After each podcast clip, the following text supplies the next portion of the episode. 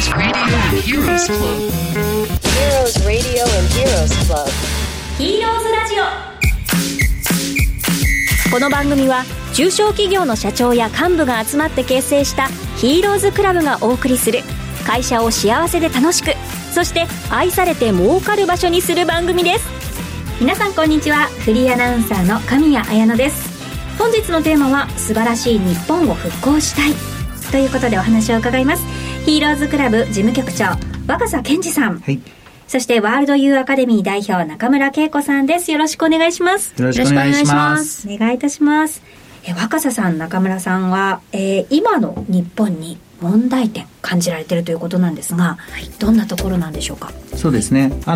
教育の問題を今ちょっとやってるんですけども、はい、今ですね、教育に関係する方々ですね、例えば学校教育以外の方々ともこう中小企業の経営者いるので、学習塾とかお話を伺うと、やっぱり子どもたちがこのコロナ禍で3年間学校に行けなかったりとか、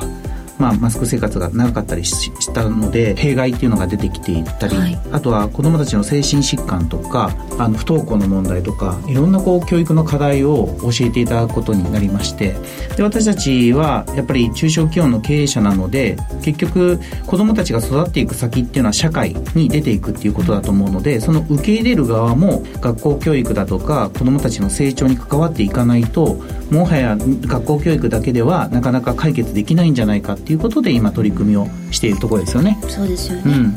この番組はヒーローズクラブの提供でお送りします。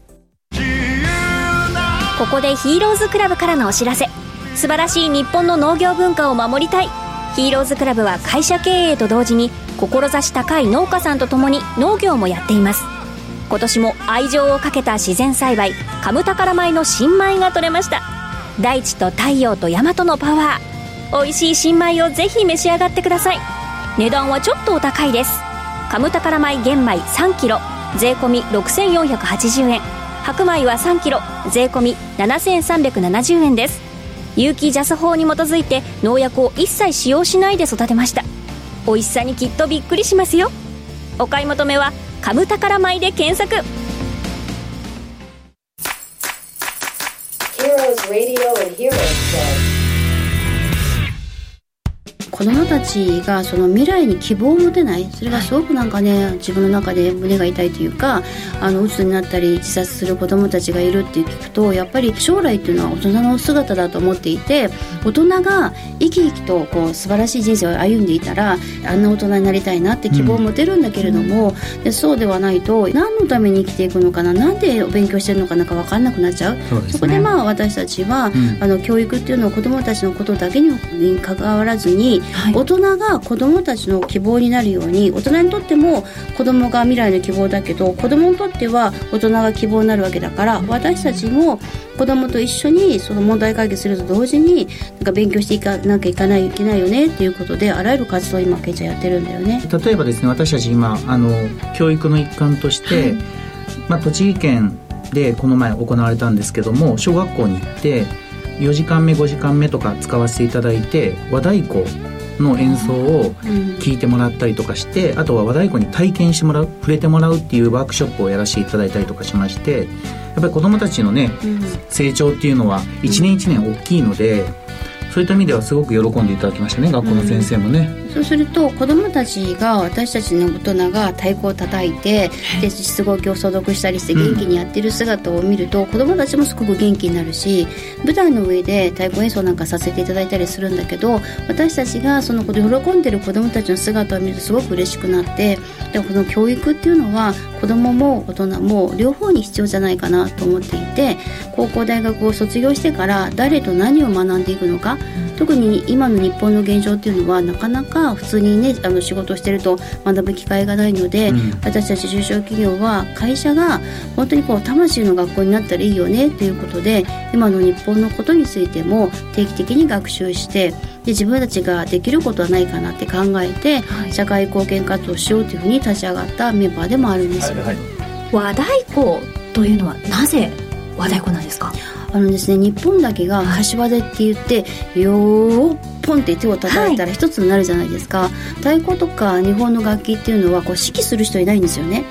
だだからその時その時の雰囲気というか、それでその心が一つになった時に一つの一音になるんですよね。だから音は誰でも叩いたら鳴るんだけど、思いが一つになる。そしてなんか願うんですよね。みんなが元気になって子供たちが喜んでくれて、そういうなんか思いが一つになった時に音が揃っていくんですよね。そうやって何か自分たちの思いを音に変えて、そのなんか愛っていうかな、みんなが良くなればいいなと思いが広がるようにして、こう鼓舞するようにこう伝わったらいいなと思いながら太鼓を叩いていくので、そうすると私たち太鼓演奏する人も、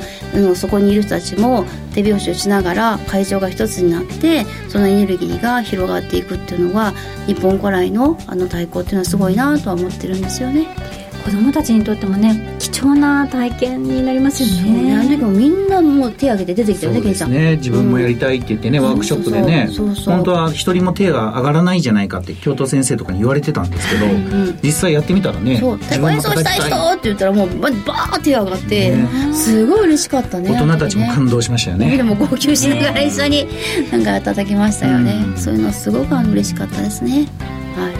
い。続いて他にも問題点というのを感じられていますか？はい、私たちも生活の根幹である農業、食ですね、のことについて東大の先生とかに来ていただいて、で実際農家さんのところに行っていろいろお話聞いてると、もっともっと深刻な課題があったっていうことで、私たち何とかしなきゃっていうことで活動してるんですよね。どういう課題を？やっぱり自給率っていうか、だからそれはなんかいろんな経済の先生方からも、日本の私たちの自給率食べるっていうのは国防にもつながるんだよって話があって、だからやっぱりその自分たちが、だって農業の国でしょ、この国は。自分たちの食べるものをやっぱり自分たちでしっかり作っていくっていうのはとても大事なことで、で農家さんの中でやっぱりその廃農される、働き手がいないからって廃農される方も結構いらっしゃって、で私たち一軒一軒伺いをして、で自分たち夫婦でやってるんだけれども、なかなか生活ができないから子供に後を継がせたいけど継がせられないと。で子供は市役所とか銀行で働いてると、その人たちに帰ってきてもらおうと思ったら、やっぱりその生活できる400万とか500、600万とか分かんないけど、お金がきちんと担保されたらできますよね。そこで素晴らしい商品っていうかお米を作ってくれてるような農家さんと出会ったら話をして、私たちの完全買い取りということでね、買わせていただいたら、そしたらじゃあ息子もじゃあ買い手一緒にやろうよとか、近所の農家さんも一緒にやろうよって言って、一軒一軒中小企業と農家さんがつながって、自給率 100% の中小企業を今目指してるみたいな。国ではできないけど、そうですね、会社だったらできることがあるから、そういう小さな小さな積み重ねを今毎日やってるような感じですね。実際に農業をやってますってことなんですね。そうなんです。農家さんたちが苦しくなってるその現状っていうのはなんでなんですか？育てるのは農家さんプロなんですけど、売るのが得意じゃないっていうか、生産性上げてって売るのがこうプロモーションするのが下手くそで、私たちは商売人の集まり、商人の集まりだから、じゃあプロの農家さんが作ってもらったものを私たちプロの商人がそれを消費したりボーナスにしたり数値にしたりお中元お歳暮にしたり、自分たちがそれを加工して販売するみたいなことをお手伝いしているので、今やってるのはその屋久島の茶畑の耕作放棄地、お父さんが4000坪やってました。お父さん亡くなりました。お母さん一人だととてもできない、人が足りない、どうしようかって相談があって、その人たまたま知り合いだったので、じゃあ私たちみんな毎週毎週10人とか20人行ってちょき一生懸命やってそしてその完成無農薬のお茶を作ってたら、たまたまその話を聞きつけたこれ言っていいんですね、歌舞伎座の九段寺さんが来てくれて、じゃあ歌舞伎座でこのお茶で作ったクラフトジンを作ろうって話になって、そしたら屋久島ので出来上がった単管、屋久島だけのね単管とかお茶とかいろんなものを混ぜてクラフトジンがもうできてるんですけど、それをじゃあ歌舞伎座で売ろうをじゃあ皆さんに飲んでもらうみたいに、その作るところから販売するところまでやってあげたら続くじゃないですか。そんなこと今やってるんですよ。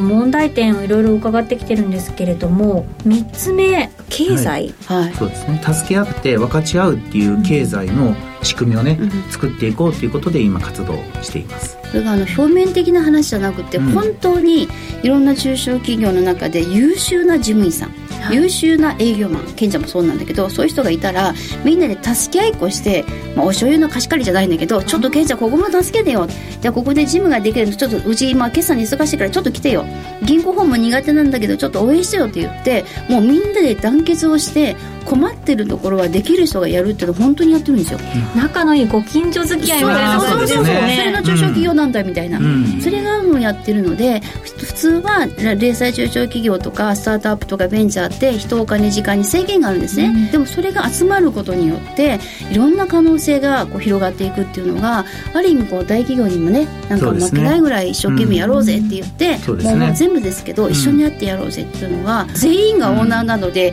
うん、実は集まると機動力というか早いんですよ、うん、そこで倫理上げて会議やってとかやないので、うん、どうするあ、女子やろうってなるから、うん、そこら辺はやっぱコロナ禍早かったね、早かったですね、うん、活動ができたなと思いますね、うん、なんだかお話聞いてるとワクワクするというか、いや本当ワクワクしますよ、毎日イベントですからもう、うん、本当に楽しいです、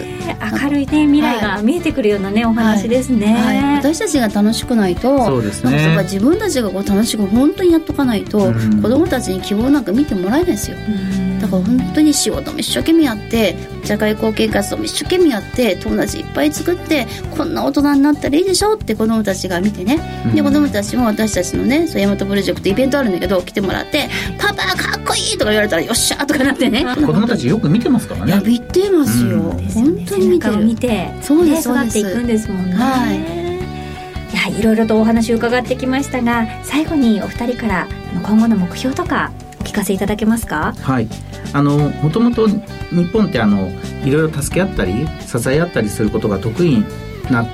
民族だということで言われてますので、日本を良くしていこうという大きい目的に向かって、中小企業数が多いので、その方々が協力したら今までできなかったことができるようになったりとか、実現どんどんしていけるので、それをね、一緒に助け合える仲間が増えていけば、日本の経済も良くなるんじゃないかなと信じています。はい、なんかベンチャー企業、スタートアップ、中小企業、この全てのこの 99.7% の仲間なんだけど、社会貢献とか世のため人のためってやりたい気持ちはあるんだけど、今の目の前の仕事に追われてなかなかできなかったのが現状なんですね。だけどそんな私たちが団結することで、社会貢献をすることによって応援していただく企業になっていくので、本当の意味で目の前の自分のことだけのところから、みんなで力を合わせることによって、一緒では絶対できないんだけど、大企業の皆さんにもなんか認めていただくというか、すごいねってたくさんの方々に応援していただけるような、社会貢献ができるような、そんなチームになることで、